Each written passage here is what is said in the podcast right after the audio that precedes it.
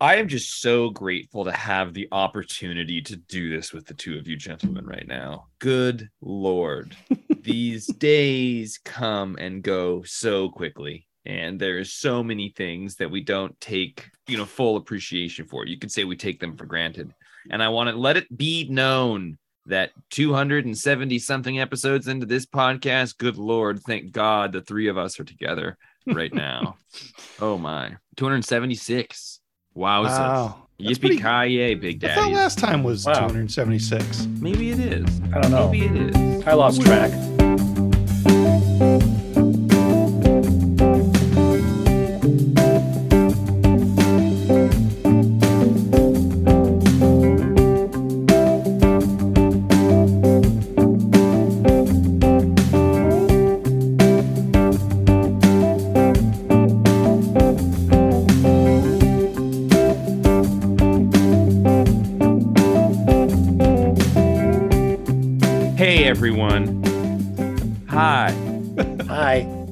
Just gonna see which Hey, one of you turd sandwiches was gonna interrupt me and make me not able to do this. Well, you got to start going before we can interrupt you. Oh, rev my engine, boys. Welcome to the Comics Place Presents a Perfectly Acceptable Podcast, episode 276. It's a podcast where we talk about all the comics that came out that week and the things that we did when we were not reading those comics and the things we did while we were reading those comics and the opinions that we had after ingesting those comics.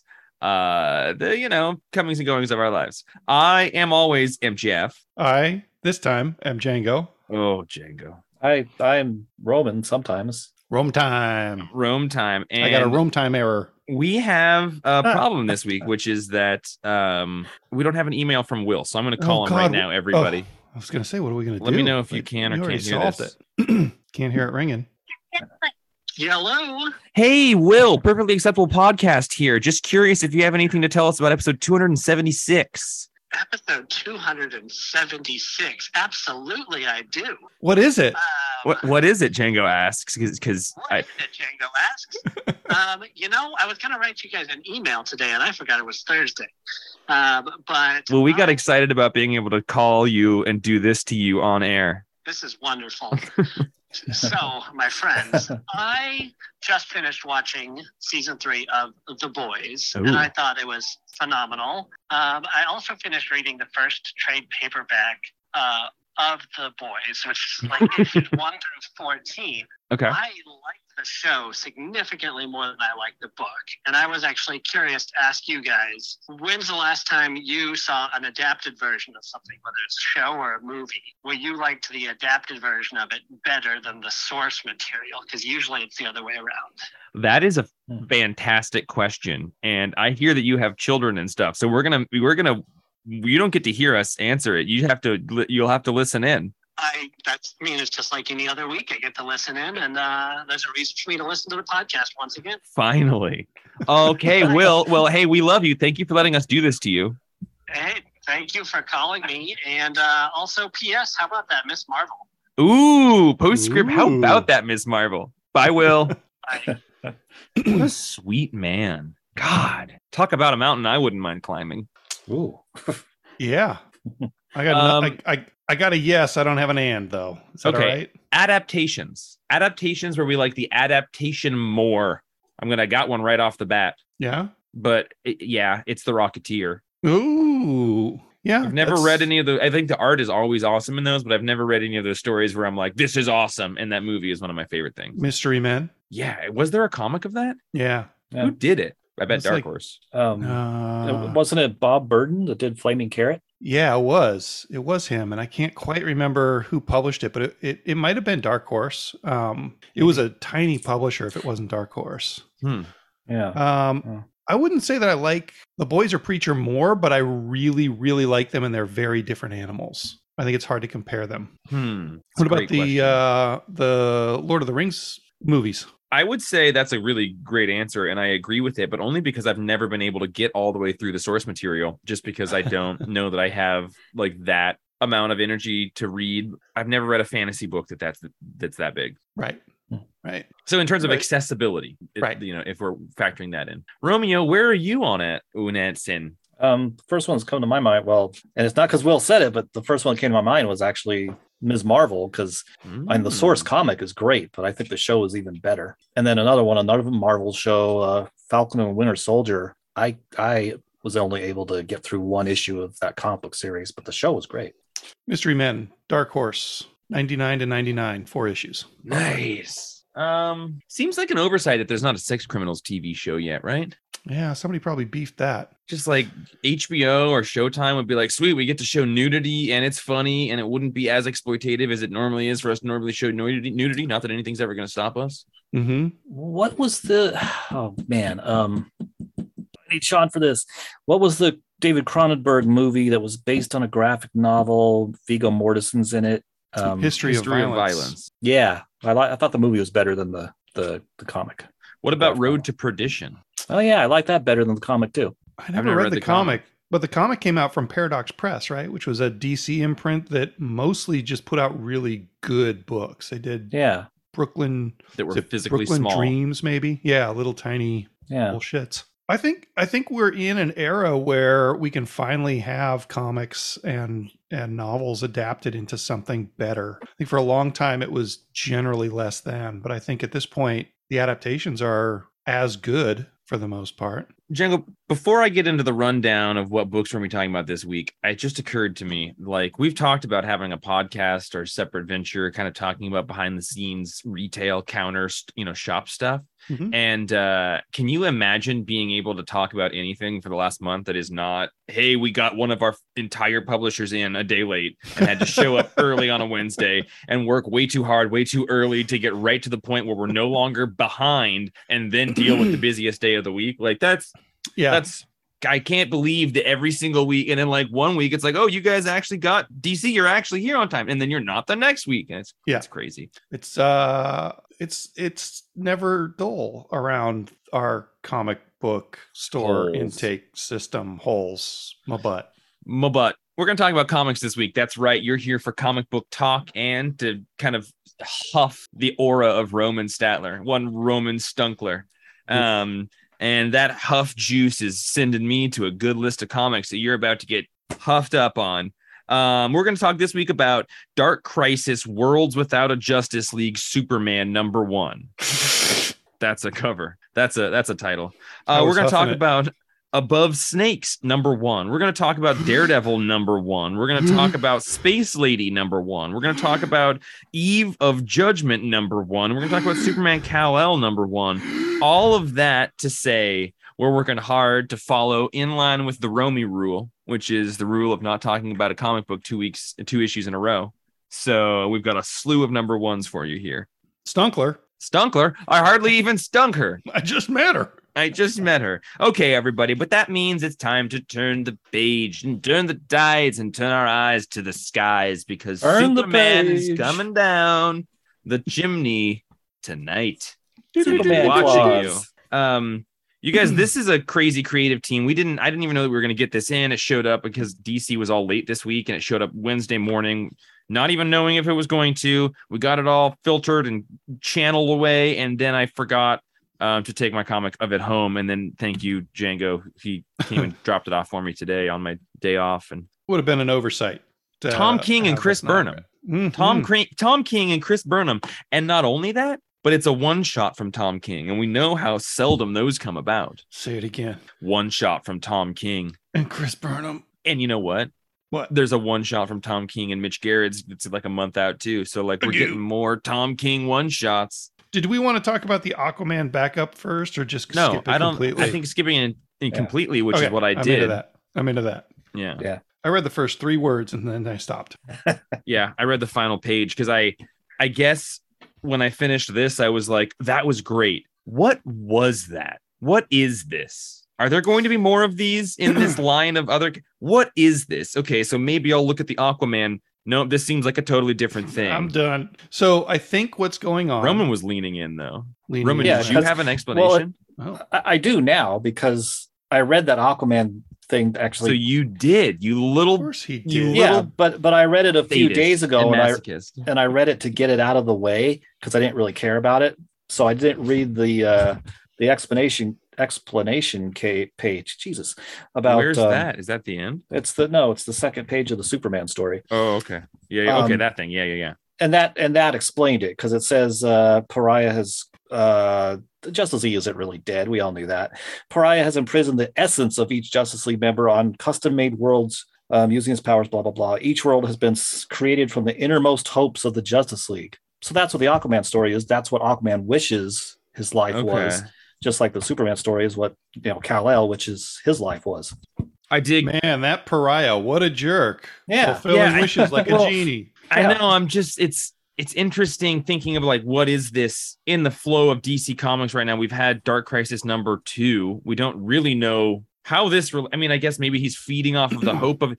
It's a little weird. Also, like we killed all these characters, but without even the main story mentioning it, we are mentioning that they're not dead. They've got es- which we already knew, but they've got essences on worlds. And It's also why does he have gray hair? I It made a lot more. The Aquaman story made a lot more sense in that context. Yeah, I, I, I, so I did read that intro thing when I was reading this. So the, the story in, in and of itself made sense, but in terms of like just why this exists within DC, it, we don't really know yet because we don't really know within the Dark Crisis story how these planets are being used, which is fine. We will find out, I'm sure.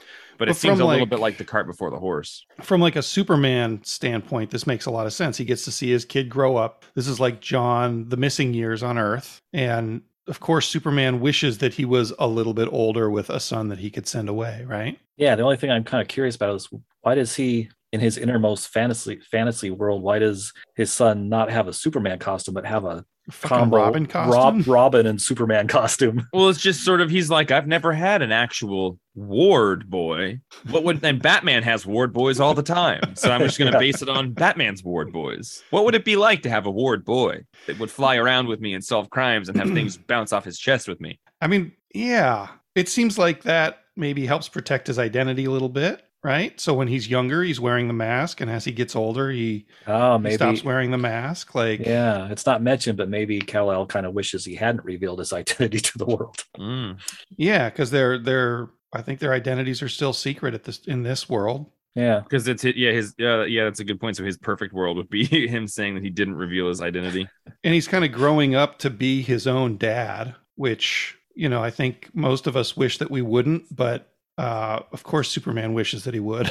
I think it's interesting when you compare how he's portrayed throughout this story. Like he ages, which I think it's an interesting. Like, so if we're Mhm. really leaning into all the subtle things here, are a reference to how he wishes reality was for him. I like the idea that he wishes that he was aging along with Lois, yeah, because he definitely does look older at the end there. Which is, you know, I think with Superman lore, we don't think that he ages the same. If that, if I'm not speaking out of school. How about that muted blue color on all of the costumes? I love his muted Mhm. blue. I like when his like when John has this the costume growing up, like his is muted blue. I love it. I love that. I love that. the art is so good, and that scene where he walks away from John in the bedroom down the hall was really effective. Yeah, that was interesting. Sorry, Roman, I stepped on your butthole. I, I didn't know I was going to say anything. I love I love it when they're on Mars or wherever they're. Yeah, they're on Mars playing fetch with Krypto. And Krypto Krypto's so that's probably the cutest Krypto we've ever seen. The, we we definitely he's portrayed as pretty pissed off and angry at times here as well, which is like I'm just thinking about that scene that you were talking about his son and like that being effective. Like when he walks down the hall, it almost was like kind of like a w- moment of weakness as well. I was like, I don't know if John Kent would have handled that that poorly, but I think I think it also did a lot to humanize him. But there there seemed to be elements in this where I was like, this isn't like the idealized Superman. Well, or Superman's idea of idealize is being able to be mad and then learning from it and coming back from it. Hmm. I mean, Yeah. you wouldn't you wouldn't think that Superman would ever really be able to get angry, right? Yeah, It's probably kind of a relief for him to be able to do that and and recover. yeah, Django, yeah, Django, I don't know, man. I'm just saying shit that I think you would probably say. yeah, Django. Makes yeah. sense. Makes sense to me. He's always wanted to be uh, as human as he can be. Um, that's a very human way to react to your kid telling you you suck. yeah i mean again if we're t- swallowing this whole thing as this pill which now i'm very into of like these are all if we're actually getting into it all of it is an extension of like how he would want to be then yeah when he feels like he always has to be the nicest healthiest most supportive person that yeah he probably does wish that sometimes he could just get fucking angry and And- have moments of weakness And think about like the, you know the very first panel is John being able to see what's going on on uh, Apokolips, right? Hmm. And the the whole through line of this is John wishing that he could go help the people of Apokolips, and Clark not being willing to let him go do that. And that seems like a journey that you would want for your kid, right? To to altruistically want to go help people before you're even ready and eventually getting to a point where you can let them go do this thing that's pretty dangerous but they'll probably be okay because you probably raised them well enough Dang it, boys. You're both right. I liked this a lot. I like it even more now.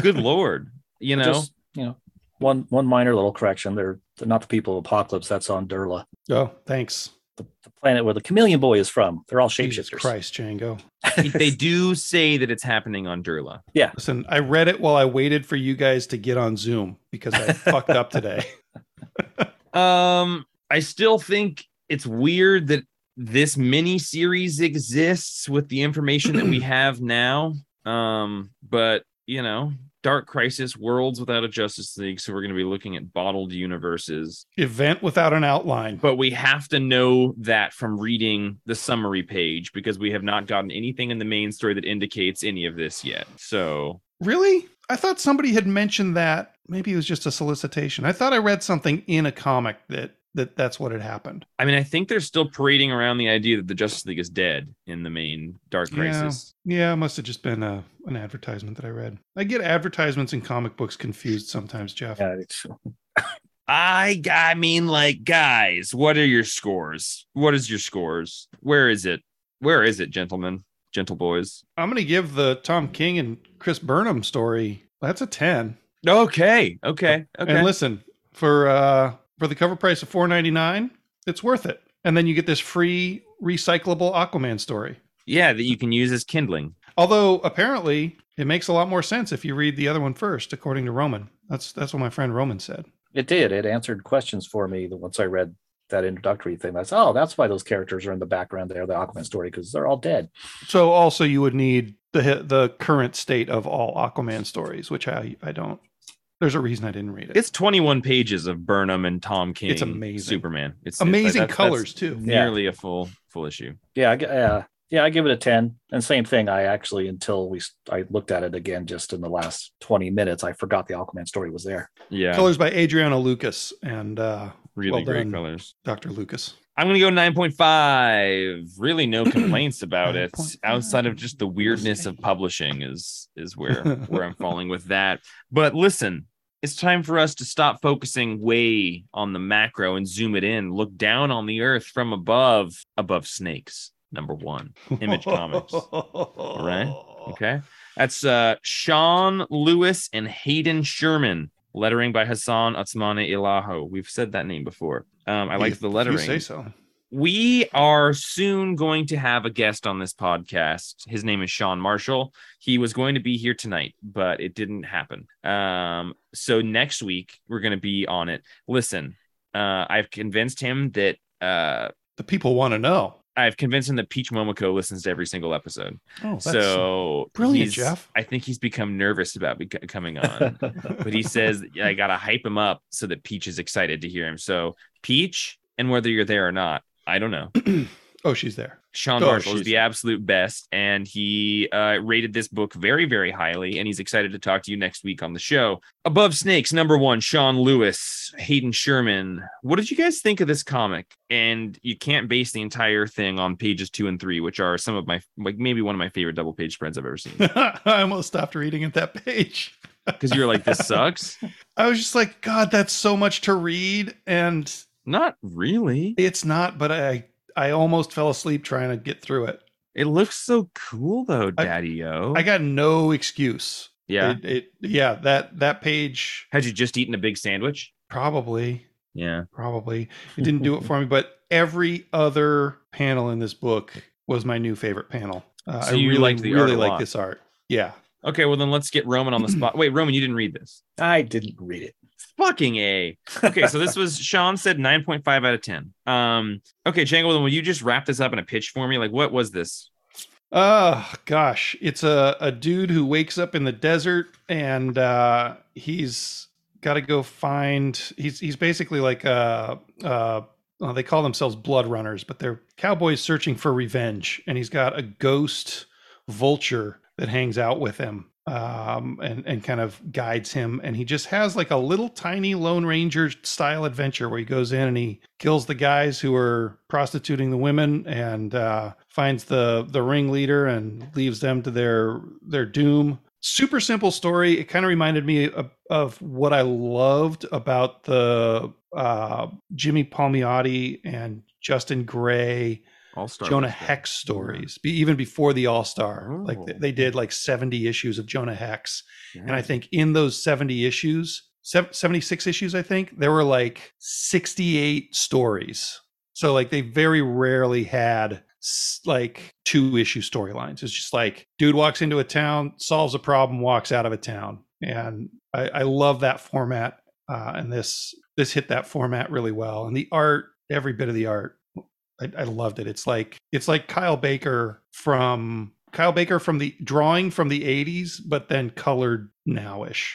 And that's my two favorite styles of his. Yeah, that I agree with all of that. Uh, the art was my favorite part. I don't think it would surprise anyone that the story wasn't like super, super compelling to me, but I did enjoy the whole thing. I bet I'll read the next one. Uh, I think it, it, man, for some reason I had the feeling it was three, gonna be three parts long, but actually now that I'm thinking about it, I don't know if that's true. Um, Like I But- would say I don't love the the script, the end. I was reading the final. I didn't realize there was a paragraph a couple pages after the sketch stuff. Oh, I didn't Um, know that either. Yeah.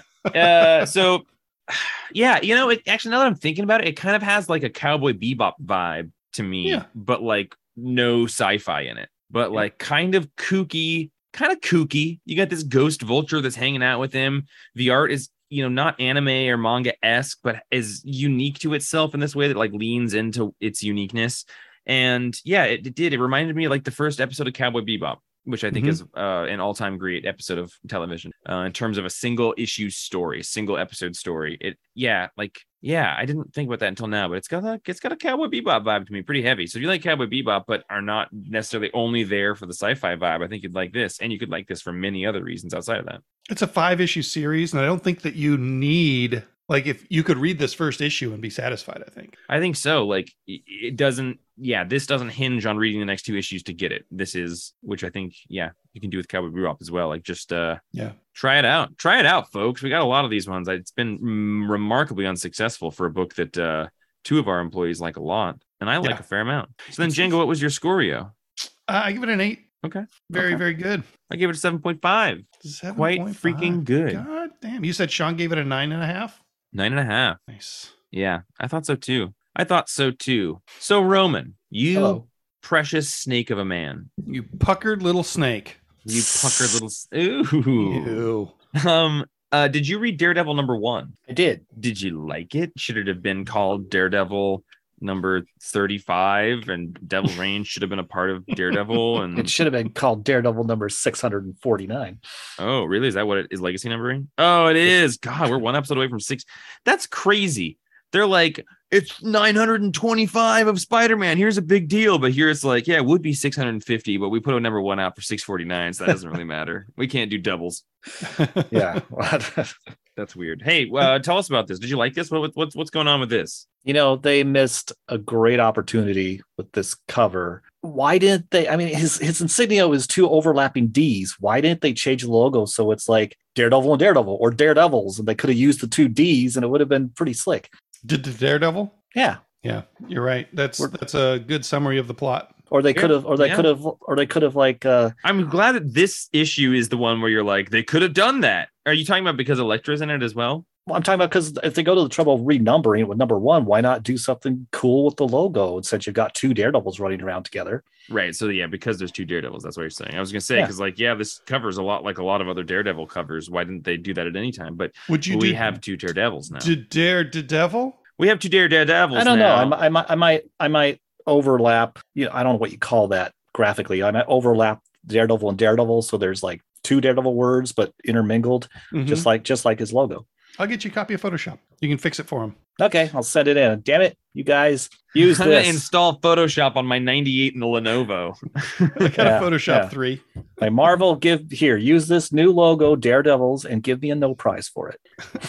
Uh, yeah, we're gonna give you no prize for that. Seriously though, did you like this comic? Was Oh, it yeah. easy? Yeah, I, yeah, I've, I've been reading Daredevil for all along, so I this is just continuing the storyline that was already happening in issue 648. Um, so yeah, it was cool. I mean, Daredevil's going to leave New York yet again, and of course he'll be back because Daredevil belongs in New York. I mean, come on. So yeah, like what is this about? So we've got following Devil's Reign. Everyone, you know, forgets that Matt's. Yeah, No, people. everyone think- thinks he's dead. yeah, everybody thinks he's dead because his brother actually was killed by the Kingpin. Kingpin and Typhoid Mary have left town. Um, so Kingpin's sons are separately going to try and take over New York. Uh, the Rose and Butch. I don't think Butch has like a. I don't think Butch has a has a. That's a mini series name. I'd read. The Rose and Butch. Oh yeah, Eclipse Comics put it out a long Yeah. time ago, Jeff. yeah. So it's just about that. Him and Elektra. She's still Daredevil as well. Um, but now there's some new thing called the Red Fist or whatever that apparently Daredevil is leading. Maybe we don't know yet, but um, they're going to take on the Hand because you know yet again Daredevil and Elektra are dedicating themselves to destroying the Hand, which will lead to big things with the Punisher since he's now being leading the Hand, but also being manipulated into doing so. So that's kind of where we are.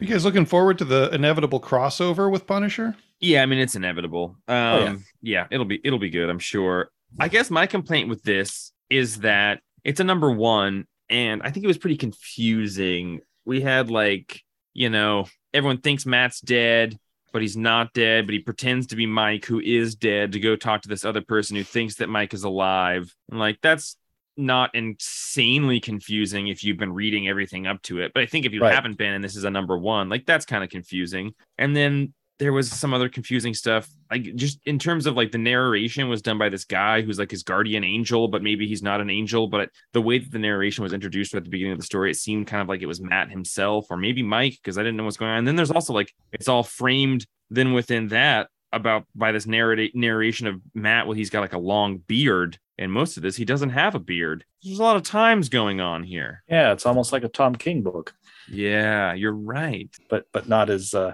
but i haven't built the faith in Not his quite as well done. for it yet Yeah. but Braden was asking Sean and I because he hasn't read everything uh, to kind of catch him up, and we were both like, um, well, oh, there's so much, and yeah, this is not a good. If you haven't been reading Daredevil and Devil's Reign, this isn't a good jumping on point because you'd have to have read all of those and kept it straight in order to understand this issue. So let me tell you guys something. yeah I have not been reading Daredevil, Uh-oh. and I didn't read Devil's Reign. And other than a couple of things that I had to catch up on, I was fine only knowing what I've heard from you guys. Um, and I don't feel like I feel like I've had very broad strokes, um, but I was never confused. They, he spelled everything out pretty well, other than the nine panel grids of Daredevil wearing a beard and talking about probably the thrust of the entire series. I was not confused at, at any given point. And like Spider-Man did know who he was, but then didn't know who he is, and then now he does know who he is again. And um, So yeah, I think that I, Well, so. Django, I, I would take it back; it is a good jumping on point. Everybody Yeah. buy it. I would I would say my explanation for that is that and throughout this whole series there hasn't really been anything that's been confusing to me. And Right. like it's been pretty straightforward storytelling. So for this one there seems to be a drop in clarity, which is not to say that it is impo- I I think if you're approaching it with a real flexible stance of not knowing everything going on, Mhm. then it, it probably doesn't defy that understanding of it. But I think Right. if you've been following stuff pretty closely and now several months have gone by without an issue, it, it was like, I don't remember this run being this like I read it all. I should know exactly what's going on. I mean, yeah, I mean, just like the Mike thing, maybe it's more confusing to be like, I think Mike died, but they're twins. Is this a different time? Is this a different reality? Is he gone? He had a beard a second ago. He doesn't have a beard now. What's who? But Yeah, I just kind of felt like he did a good job of recapping in line, which yeah, I'm always impressed with. I thought uh, it was and, interest- and without flashbacks and without too much exposition. Like you Yeah. just kind of had to use all your context clues. Yeah, Zdarsky is a phenomenal writer. I think that this is a slight variation in Checchetto's style as well. This doesn't look like the first volume of this looked. Fucking Checchetto channeled through um, John Romita Jr. I was feeling almost like some Araujo vibes on the fight scenes and stuff. Oh, yeah. Araujo. Um, I But- re- Yeah, I, sorry, re- I really liked that uh, Daredevil's last night in New York adventuring. He, he always hanging out with Spider Man and specifically wanted to hang out with Spider Man. And yeah, out of all the other superheroes, like say goodbye to him. yeah, that's sweet. Yeah, that was. I don't know about this guardian angel character, but yeah, I I loved I love the art. It's just interesting to see Checchetto variation, like having a variation on his style. I Mhm. think that's pretty rad. There's a backup in the back that Chip writes. He's written two comics in the last two weeks that have a backup that he also writes. I always like when it's actually written by the same writer and it feels like it's cohesively tied in and it's Elektra out there finding a finding a new base. Oh gosh, I didn't even realize that was a backup. You're totally right. I thought it was just the rest of the issue. Yeah, there's an art change and like a little Yep. credits page. Yeah, Hmm. I thought it was pretty good. Um, I'll, thought it was I'll read another good, yeah. issue or two. Yeah, Oh yeah. Roman, what was your scorio for it? Uh, I gave it an eight. I'll I give it an gave it eight an eight. also. I give it an eight point five. Um, it's interesting that Chip Zdarsky is writing Marvel's Batman and DC's Daredevil. I think that's a pretty cool thing. There's very similar characters, and yeah, yeah, you're right. He's good at the angst. Roman, what do you Mm. got? I thought Marvel's Batman was Moon Knight. Shh. Um, Let me have my joke. He's not writing Okay. Moon Knight. but he should. I don't know. I, I don't know because I don't remember the order we were talking about. Roman, did you read Space Lady? Space Lady. Lady. Thank you. uh, pop I and did. wow. I did. got a pop. Got a wow. Don't. He can't say it without doing that with his head. I, I can't. Yeah.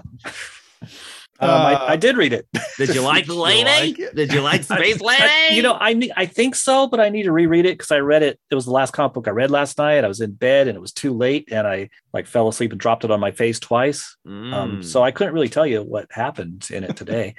there was a Django, what robot. is- and- what is the appeal of Space Lady, Django? Man, it's it looks like J- Jim Mahfood It does. in high school doing just something kind of dirty and titillating and I don't know that the the plot or the script is very good, but it's really entertaining, kind of in a similar way uh, to Mullet Cop, uh, where it's it's just like, wow, I I know exactly what's going on in this story, and it's not very subtle and pretty funny, and the the cartooning is really good in it. Um, and I'm just now looking at some of the background jokes, like there's a poster on her wall on the first page. It says, "Rats near you? Find out now."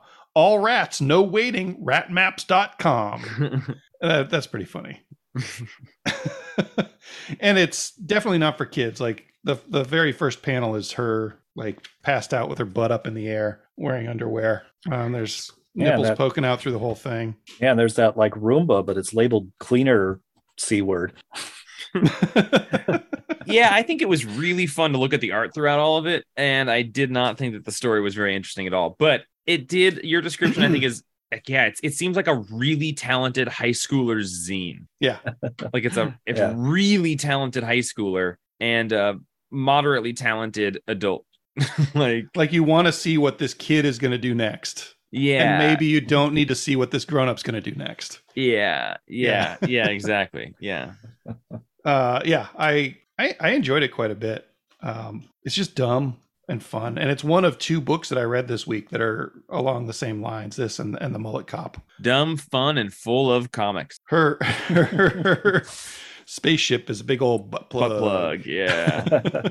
or maybe Yeah. butt plugs are maybe butt plugs are little old spaceships So who is this comic know. for, Django? Who is gonna who is going to have walked in and felt good about this purchase after reading it? Oh man, me. I would say anybody who likes indie comics but uh, wants a little bit of story to go with it. Um, yeah, you know, somebody somebody who wants something a little bit uh, a little bit goofy and gross and has four bucks. It's a cheap comic for the the paper quality, if you ask me. And the cover quality, and you're supporting an indie artist, and Mhm. yeah, I, I think I think the kid should be supported. Hopefully, it's a kid. Maybe he's like 35 and just drastically untalented. But the inside front cover says, "Thanks for buying this. You are great. If you're just looking in the store, ignore that. You're fine too." I thought that was pretty cute. yeah, yeah, it's it's it's always awesome to support the next generation of creators, and this is left of mainstream, and that's pretty cool to to Yeah. do. Uh, I didn't think it was fantastic, but I thought the art was pretty great. I thought the I gave it a 6.0. It's uh mostly an art venture for me. I give it a 7.0. I also gave it a 7.0. Oh, Nice. Roman, we're on the same page. I think. Oh, so Icky is a 24, 24 year old trans girl in the UK. Okay. Um, yeah. That rules. So that's that kind of follows Behemoth's sort of theme of of finding people outside of the U.S. to do comics. I don't know if they've had a U.S. creator since I've been paying attention. Yeah. I mean, I think Cinnamon was US, but that's like the only one and the best comic they put out. Hey, can I tell you guys something? yeah. We've got an email from Brian Garside. oh God, you gotta don't News from me the far tell side something. with- Tell me to sit down. News from the far side with Brian Garside. Dearest denizens of my favorite comic shop whose doors I have not yet darkened. It's me. It's me, your old proud Brian G. That's not a good voice for Brian. He's way friendlier. Uh, as you may or may not know, I have a 13 year old son. 13 was the age I almost left comics behind. And as a terrible parent, but aw- awesome dad, I want to keep this from happening to my boy. I was very nearly ready to move on from comics when at 13 I stumbled into Alan Moore's Swamp Thing, and it was just the perfect age for it to tell my or to melt my brain. The next year, Crisis on Infinite Earths came out and hooked the 14 year old in me. By the time I was 15, the DCU was rebooting and the roots were deep. What modern stuff should I slowly introduce him to in order to melt his brain? He loves absurdity, grew up on Ambush, Ambush Bug, The Tick, and is addicted to Nick Spencer's run on the Amazing Spider-Man. Mm, We want to melt. We want to melt his brain at 14. Those Oh man, he um, but he grew up. Uh, his run on Spider Man. He should go back and if he hasn't already, he should read um, Nick Spencer's spe- previous Spidey book, The Deadly Foes of Spider Man. Oh and yeah. Superior Foes, both of those back to back. Oh yeah, yeah, Um, yep, because that's like subversive Spider-Man stuff. So Spencer's Superior Foes and Deadly Foes of Spider-Man. I think Superior was first. Um, if Brian's not going to read this over his shoulder, I would say uh, he should get his kid the uh, God Hates Astronauts for a little bit of absurdity. Yep, that's absurd and gorgeous to look at. yep. So we're probably not saying the boys yet because we don't want to fuck him up. We're gonna Yeah, melt we'll, his we'll give him brain. a, give him a year or two, get him the Yeah. boys and crossed. yeah. I was in college when I read The Boys, and I mean, if you were like 13, 14 when you read Alan Moore's Swamp Thing, I would say that would be a good one to get in there. And if you also are wanting him to read a slightly more superhero things, um, you, they're reprinting that Alan Moore Miracle Man Mm. series in an omnibus, and that is dark and messed up and will melt your brain. But also, it's not like it's not like crossed or the boys level of effed up. I don't think. right. What about Animal Man from the same era? Oh yeah, that's a good call. Again, both of those are sort of like dated art, Doom Patrol as well. Mhm. But yeah, I would say especially Animal Man from Morrison at that era, melt Yeah. that kid's brain. Um, Planetary is up Mhm. there because Oh, if he's yeah. seen a lot of movies and stuff, I think that that's like a fun one because it makes sense for like genre stuff, but it also is kind of brain melting because you're jumping from reality to reality. And uh, That's one that I think you can probably get a new juice out of every two years. uh, Yeah, as, like- as you grow as a comic book reader. Yeah, you gotta be able to juice your fruit more than once. Yeah, yeah. Um, gosh, I mean, if if you already gave him the tick, then I don't know why he's really asking for absurd things. Yeah. Oh, there's just not an insane amount of tick. It's true, especially not good tick. So if those first twelve, that's where it's at. And then show him the t- the tick TV shows. Mm-hmm. Yeah, maybe maybe Flaming Carrot or Reed Fleming, World's Toughest Milkman. or uh Scud. I never read Scud. I don't know about that. Isn't it like that? I haven't read it either. Isn't it like Oh. that? A s- bounty hunter. it's like a little cartoony video gamey, like '90s video gamey looking uh, aim kind of character who runs around. The disposable assassin. Yeah, A shooting people. humorous hyperkinetic science fiction comic by Rob Schrab about a, a world in which they can buy robot assassins out of vending machines, the most popular of which are intelligent robots that kill a specific target and then self-destruct. I got one. Okay. and this this would go along with uh, ambush bug i would recommend the heckler six issues by keith giffen with that nearly untranslatable artwork that keith giffen did at the time and uh, i i think it's probably as ridiculous as the tick What about in a lot of Hitman? Not not old enough yet? i mean hitman was was in the dcu they say mother loving a lot instead of the alternative Mother hunting. um, yeah. I mean that's that's an amazing comic. I'll bet I'll bet he would really like it. There's there's some of the funniest stuff of the era in there, like when the aquarium gets zombified and they have to go club all the baby seals to death because they're zombies and they're going to eat them. That was pretty funny. hey Django, What? did you read uh, Avengers X Men Eternals Eve of Judgment? I didn't. Okay, well then shut the fuck up. Roman, right. did you? I did. Okay, okay, okay. I read it also, and I bet you gave it a higher score than I did because you know all about the Eternals. There are a hundred Eternals listed in the credits page of this book. Um, Yeah, so all- only, many of them are good. that's yeah, only the important ones. yeah. So sell me on this. Can you? Did you like it? Is Um, Is this something you want other people to be excited about? Boy, can I? Well, you know, it's it's one of your favorite writers, Kieron Gillen. Yeah, Um, I have the boy, shirts I- to prove it. I don't know. It's it's you know I've I've read all of Kieron Gillen's Eternals books um, so far, including this, and this is uh, uh, launching out of the events of his Eternals run. There's this event that's going to be the Avengers and the Eternals and and and the X Men. Um, basically, in this the the oh what's his name Druig, who's like the bat the evil Eternal. He's decided just that he wants to destroy he's decided he wants to kill all the mutants because mutants are basically just mutated deviants and deviant there's the eternals and the deviants the deviants are the, right. the icky ones um, and he's decided he just wants to kill all the mutants because they're even they're even worse deviants um, but you know i don't i don't know why they felt kieron gillen felt the need to want to do this I don't know what the thinking is behind this book, the editorial mandate, because there's, I don't know, I don't know why the story is going this way. Um, That's this what I was thinking while reading this. I was just like, I didn't get any like there is no logical thing to have like the inhuman sorry, not the inhumans, the Eternals want to kill the X-Men. Like, why are the Avengers tied in? I don't at some point there's gonna be a celestial, that'll be cool, I bet. But it's like Druig just wants to kill them because yeah, technically they're he wants people to follow him, and by doing like killing a whole like genocide will make people want to follow. I don't know. Yeah, yeah. I mean, just because they're they're they're they're double deviants in a way. Um, but yeah, there's no, you know, the the rest of the Eternals have this problem where they've real they've found out that uh, they resurrect, but every time they do, they didn't know this. Every time they do, to balance things out cosmically, um, the Earth kills a human being, and now they feel really guilty about that, having found that out, and so they don't want to do anything. Um, and they're dealing with that existential crisis. Druig's the only one that is doing this new plan about killing mutants. The rest of the Eternals are all messed up. Um, I don't know how the Avengers are going to get involved exactly. So has someone who has read all of the Eternal stuff leading up to this, did you like this?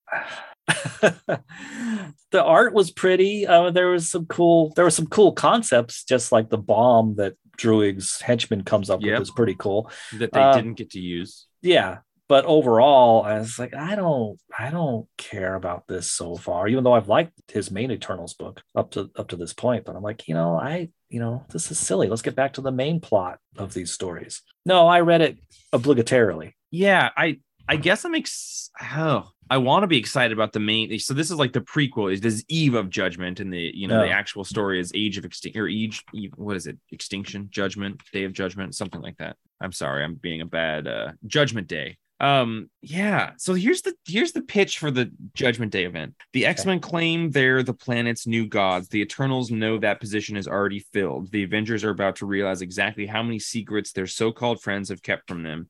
Years of tension lead to a volcanic eruption as two worlds burn. Who has leaked the X Men secrets to the latest foes? Why is Tony Stark abducting an old friend? And who stands in judgment over the whole world? Yeah, I don't know. I don't know. Gosh. Yeah, I mean, we've been reading the X books. I mean, when have they claimed that the planet's new gods? You know, they're yeah, their whole Mars shit and all that. I, I guess that you know they're they're having an air of superiority that makes them act in a way that thinks they're superior to humans. I wouldn't say that they've claimed that they're the world's new gods, though. yeah, yeah, but you know, I mean, they are superior to humans. It's true, right? Yeah, they're being objective about it. and they're called Homo superior. yeah i guess yeah i just don't really know i don't know I, every time i read an eternals book i walk away being like i don't know if i'll ever know enough to be able to enjoy these books and i don't know if like i don't think this was super accessible to new readers especially like the kieron gillen eternals stuff of all the people who are known and named and like way less accessible than daredevil was and i complained about that being a little confusing yeah, and this and unfortunately, you know, if people think because they saw the movie they can dive into like say this, well, it's that's not a lot of help. I mean, It's yeah, not. there's characters with the same names and basically powers, but the movie had nothing to do with this current modern Eternals series. can i tell you something that really chaps my butthole What what chaps that? Which both I saw that movie, The Eternals, and at the end, a giant celestial starts coming out of the earth, Uh-huh. and it's like coming out of the earth. You know, it's a huge ass motherfucker. It is coming out of the earth, and they stop it, but there are still like giant Django. Stop it! There is like giant Django's being gross. There are being coming giant. out of the earth. There is a giant mountain range of celestials, and no one has talked about it in any of these movies since then. Is like- it because the cele- the Eternals takes place a little bit ahead? Maybe that would be confusing. There's been multiple movies since then. There's been Doctor Strange, Thor, and Spider Man. Yeah, but There's a giant continent that's You- now an eternal. Yeah, sorry, you would that's you would think yeah, you would think at least Doctor Strange would at least make a pass- passing reference to the celestial mountain range in Europe or wherever it is. well, but how do we I know wanna- that the Eternals didn't take place five years from now? Like all of the Marvel movie and TV timeline is fucked from COVID. I So would maybe we'll think see the that they would from that later. mention that. That would be great. That's an Or maybe they'll just look. pretend it never fucking happened because that movie bombed pretty hard. I liked it. I want them to go onto that carcass like they do in Star Wars when at the beginning Rey is like exploring an old star destroyer that's like yeah, Yeah. yeah I want to be Mm. see you know people hiking around inside a celestial or something. Are we allowed to spoil anything in Thor? Yeah. Roman hasn't seen it. Okay. How much of a spoiler is it? I mean, I don't I don't know if I care. Yeah, I'm down The- for it. We're gonna spoil Thor now. Just, I mean, not not a huge spoiler, but just, just an appearance. There is a celestial in Thor. Maybe Oh a Christ, couple of- Django, come on. couple of couple of looks at him and I, I feel like at some point we get a really good comparison of the celestial suit versus a person size and it didn't feel to me like it matched up with what we saw in eternals so maybe it was a maybe it was a wee celestial It was a baby celestial. It was a just like one. a like a i don't know like a bicelestial a bicentennial celestial they show like horizon shots with it like coming out of the planet. Yeah. It was big. it was awesome it was awesome. It was awesome. i wanna never thought that my favorite part of a movie would be celestials So I gave Eve of Judgment six. Oh, um, I gave it. Did I write it down? Oh, I gave it a seven. Yeah. You like an Eternal. Yeah, I like the Eternals. I And love the Jack read Kirby series. every single issue I- of I ever think- every I think I have. story, so yeah all the Jack so Kirby issues, all the Neil Gaiman issues. it should make sense to you um okay roman well on the topic of things making sense to you talk about Superman's son of kal-el number 13 it's the one book in my stack i haven't gotten to yet this week Number 13. and It's django the- hates superman so he won't read it Oh, that's right. He does. Yeah. so much It's the dynamic debut of Dreamer.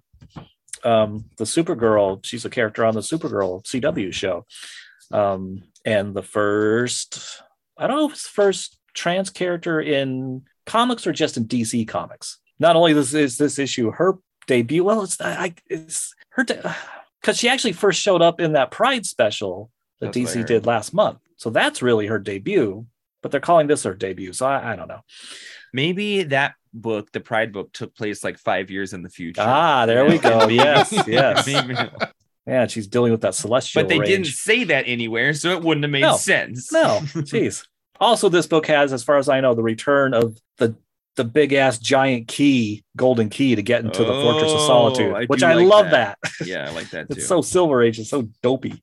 Um, but anyway, yeah, Jon Kent takes his takes his boyfriend to the Fortress of Solitude to help put him up there to be safe from people trying to kill him. And they go in, and Dreamer is sitting there having tea, being poured tea being poured by Kelex, and they're like, "What the fuck? Who are you?" Um, so then we get Dreamer's story, and and and she's still learning her powers. She got there by I love this bit. She gets there by you know Superman has his um, Papa Superman has his uh, interplanetary zoo in the Papa fortress. superman and wow Yeah, exactly. she uh she can apparently travel through the dream time because she got into the fortress by going through the dreams of one of the more intelligent beasts down in the interplanetary zoo. But she didn't know she could do that until she did it. That's cool. I call my I call it the interplanetary zoo, and I don't shave for a long time down there. That's quite the thicket.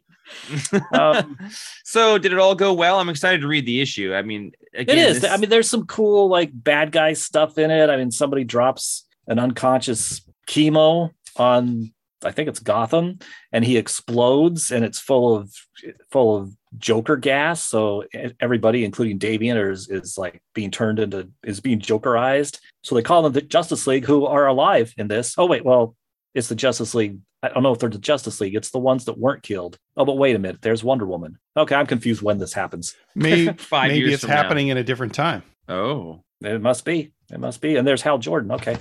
Um, we can't trust comics anymore. It used to be all I can't. hung my hat on. we can't. what yeah. series is this Superman, Superman. Son of Kal-El, oh Son of God. Kal-El. get Yeah. your shit together dc DC. Oh, but then something happens that explains all that. So It's pretty- so it sounds like it makes sense. yeah, it's pretty cool actually, and and I like this character Dreamer. Um, she's pretty inter- interesting. She's a uh, I haven't seen the episodes of Supergirl that introduced her, but she's a ancestor of Dream Girl. Of The Legion of Superheroes comes from the same planet. She's not from Earth, um, and everybody on that planet has dream powers. So that's her. So what do you give it? I gave it. um, I gave it a seven point five. Well, hell yeah. Hey, Nice. Django, did you read New Think number two? I did. Was it a thinly veiled metaphor for cancel culture? What? Oh, I didn't get that. Uh, oh, maybe I did get that out of it. It was the the villager woman who was a storyteller. Yeah. Yeah.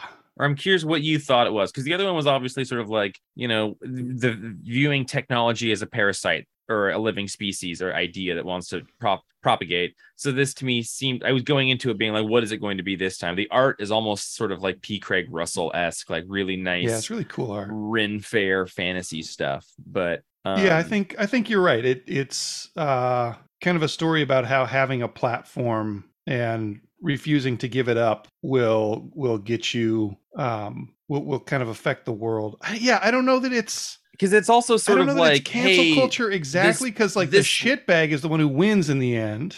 Well, he's not. This the point of it is like the, there's a king who like there's somebody telling a story about him that he doesn't like, so he bears all of that person's sins to light, knowing that then they wouldn't like people wouldn't listen to their stories anymore. But the kind of the crux is that like everyone has sins and everyone does this, and we can't judge people on the some shortcomings that they have, and we need to let them tell their stories anyway. But if he represents cancel culture, it didn't work. And Exactly. It didn't work because people kept their platforms. but it, it no everyone put glass walls on their house to bear their own sins if we can all oh, admit Oh, that yeah, everyone okay. has everyone has skeletons in their closet it takes the power away from from you know pointing From out the petulant person's- man who's the king. it, he you know he yeah yeah but like like, the, literal neck beard, yeah petulant neck beard, Yeah.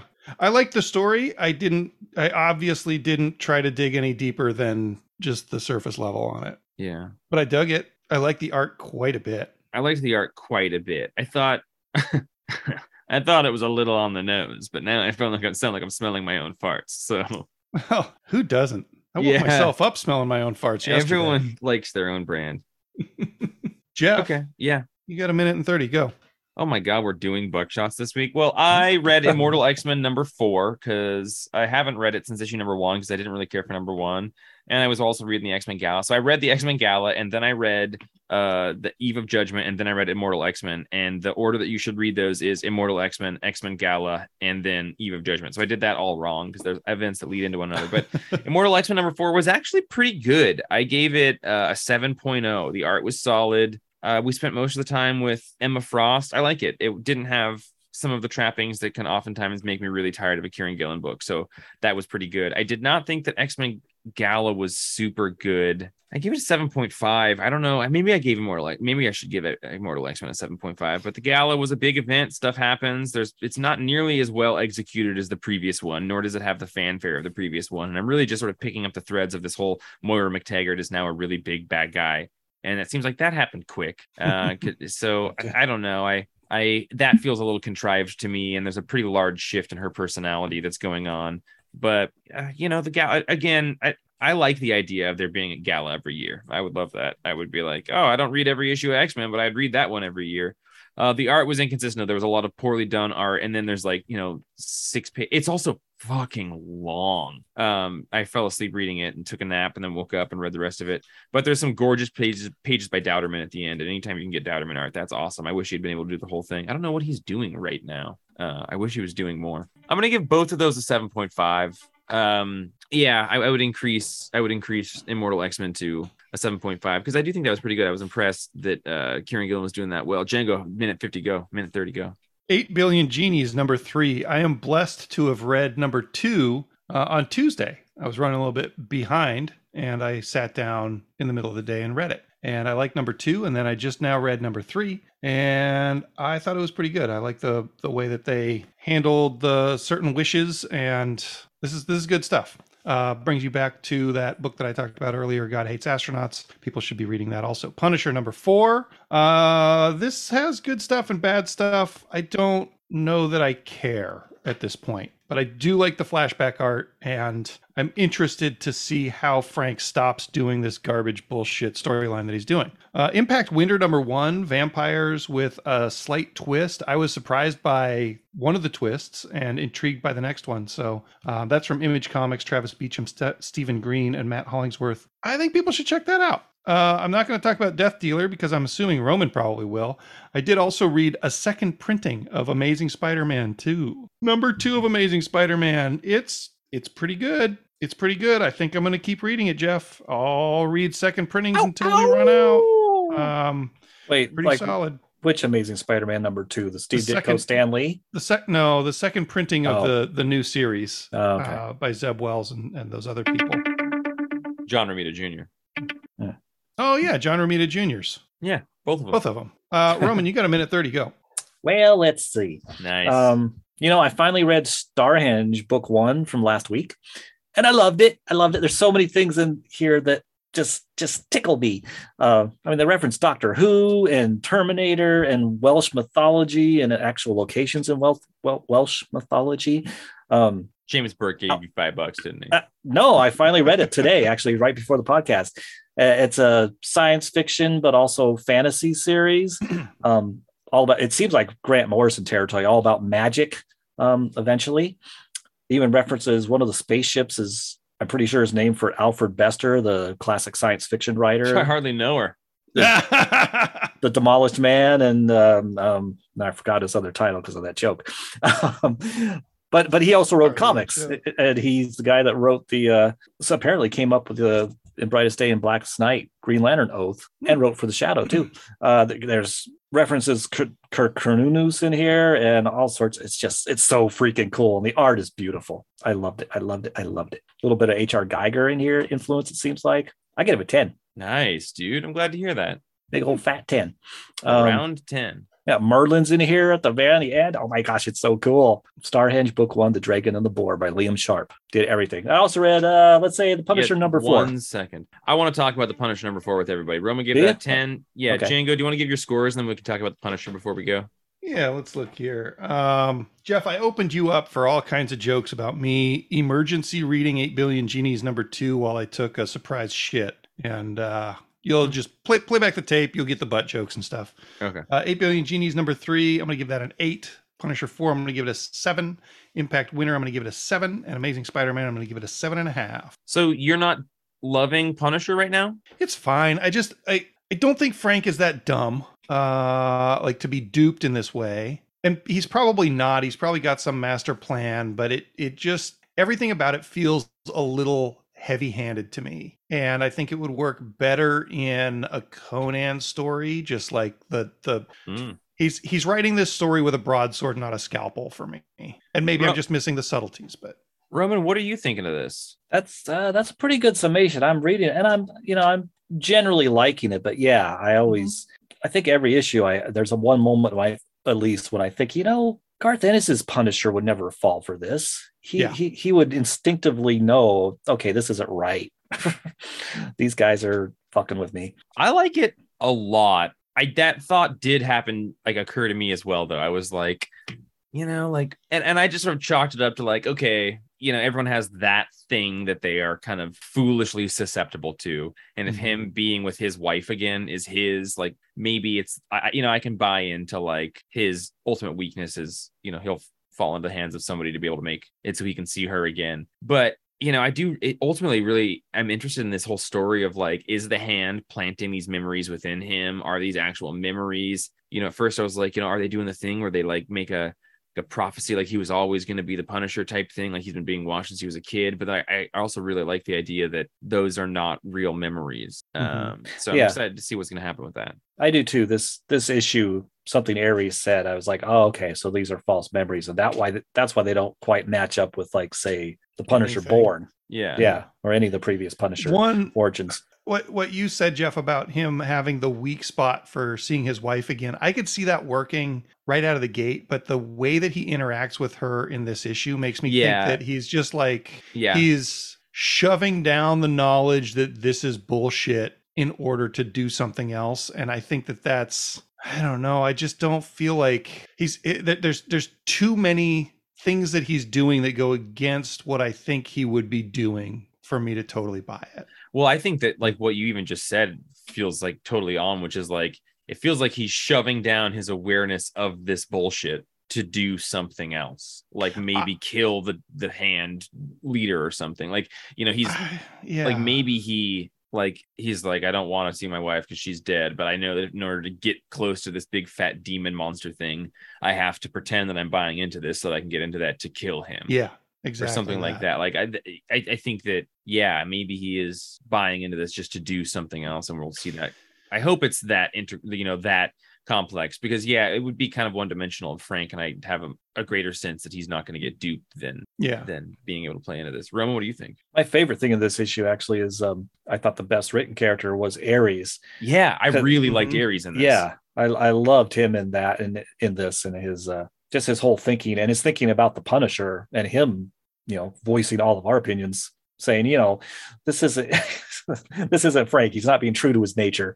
Yeah, I like the Yeah. re- like the deference he has for Frank. Yeah. I also like I often complain about how gods are represented within like the pantheon of superheroes and I just I liked the way that they represented him here where he was like, yeah, I remember when the first human being tried to use a rock to kill another person and I came down from Olympus and I was like, Hmm. okay, cool. So like they get like you know like you're eternal like this. You're not maybe a doctor who you take care of over bodies or something. You're timeless. You've always been up there. You dip down you've just been watching us. You find you know like it, it made sense and I dug that. Yeah, I think something Roman said a minute ago made me wonder. So, like, I think this series is giving a reason to get rid of um to get rid of Frank's classic skull Mhm. logo, right? Or to, to make some sort of comment on that. And I'm curious if if they pitched that idea to Garth Ennis, I wonder what he would have come up with. Because I'll bet it would have been something very different than this. And maybe subtle enough that it wouldn't have actually made anybody realize what was going on. Yeah, he is good at subtlety and not subtlety. Yeah. Um, I gave that one a nine. Yeah. Yeah, I'm, I'm digging it a lot. Nice. And it was like 32 pages. It was a comic and a half. Yeah, like the art is great. Both arts are great. It just yeah, just something X Men Gala was doesn't quite work. 64 pages. Oh, we didn't get your scores, did we? No, we didn't get my scores. No, we scores. did. Never Yeah, mind. yeah, Never mind. Yeah, I'm losing the thread, boys. Well, the train means, has left the station. that means we should probably wrap it up My here. My ship is crashing. My precious angels. My Uh, boat is sinking. Huge, huge thank you to My Will gators Elmer are baiter. for Your- writing in Your celestial is bursting. always, and another big thank you to Brian Garside for proving that he exists and is not dead to us. Cup us. is underflowing. Um, if you want to make sure that you're not dead to us, you can write an email, and you can do that by writing anything Grass down ass. anywhere. You can copy it, uh, or you can go right into your email field and write it down in there, paste it in there. I'm but ultimately, Jeff's farts. send it to Jeff Sparts at thecomicsplace.com. No, actually, it's just Jeff at thecomicsplace.com. Okay, I'm done. Um, that was all he had. Jeff at thecomicsplace.com. That'll get an email to us. Um, it's important because in the future there's going to be some nice perks. shotgun's out of bullets. some nice perks related to the store that happen if you write an email into the Oh, podcast. yeah. So get comfortable with it. Get used to doing it. You'll wish that you were writing emails in. So get used to it, buddies. Mhm. Uh, you'll you'll be glad that you did. Um, we but got big, that big secret plans. on that note, um, Jenga, do you have anything you want to say to anybody? I already said it all. Okay. You were just too busy talking. what about you, Romeo Dobbs? Um, everyone should get Starhenge. It's a freaking incredible. Wow. I haven't read it yet. You'll love it. I'm sure I will. Yeah. There's a there's a Rush reference. Oh, The greatest band that ever existed. they are very good. I still haven't read Public Domain. My backlog of the comics that I didn't get to the week they came out is kind of getting big. I need to do some. I need to trim this whatever celestial thorn bush or whatever it was that somebody said earlier. Celestial Thicket. Yeah, uh, I think you said thicket after I made my dumb joke. I did. Yeah. It's, it's the Figgly Celestial Briar. Zoo or something. Um, okay, everyone. Sorry. Hey, uh, we'll all talk to you next week for episode 206, 50, 276, Seven. 277. Love you. Bye. I'm Jeff. Keep watching the skies. I'm Roman. Live long and prosper. I'm Django. Do you, do Keep guys think that- watching these guys.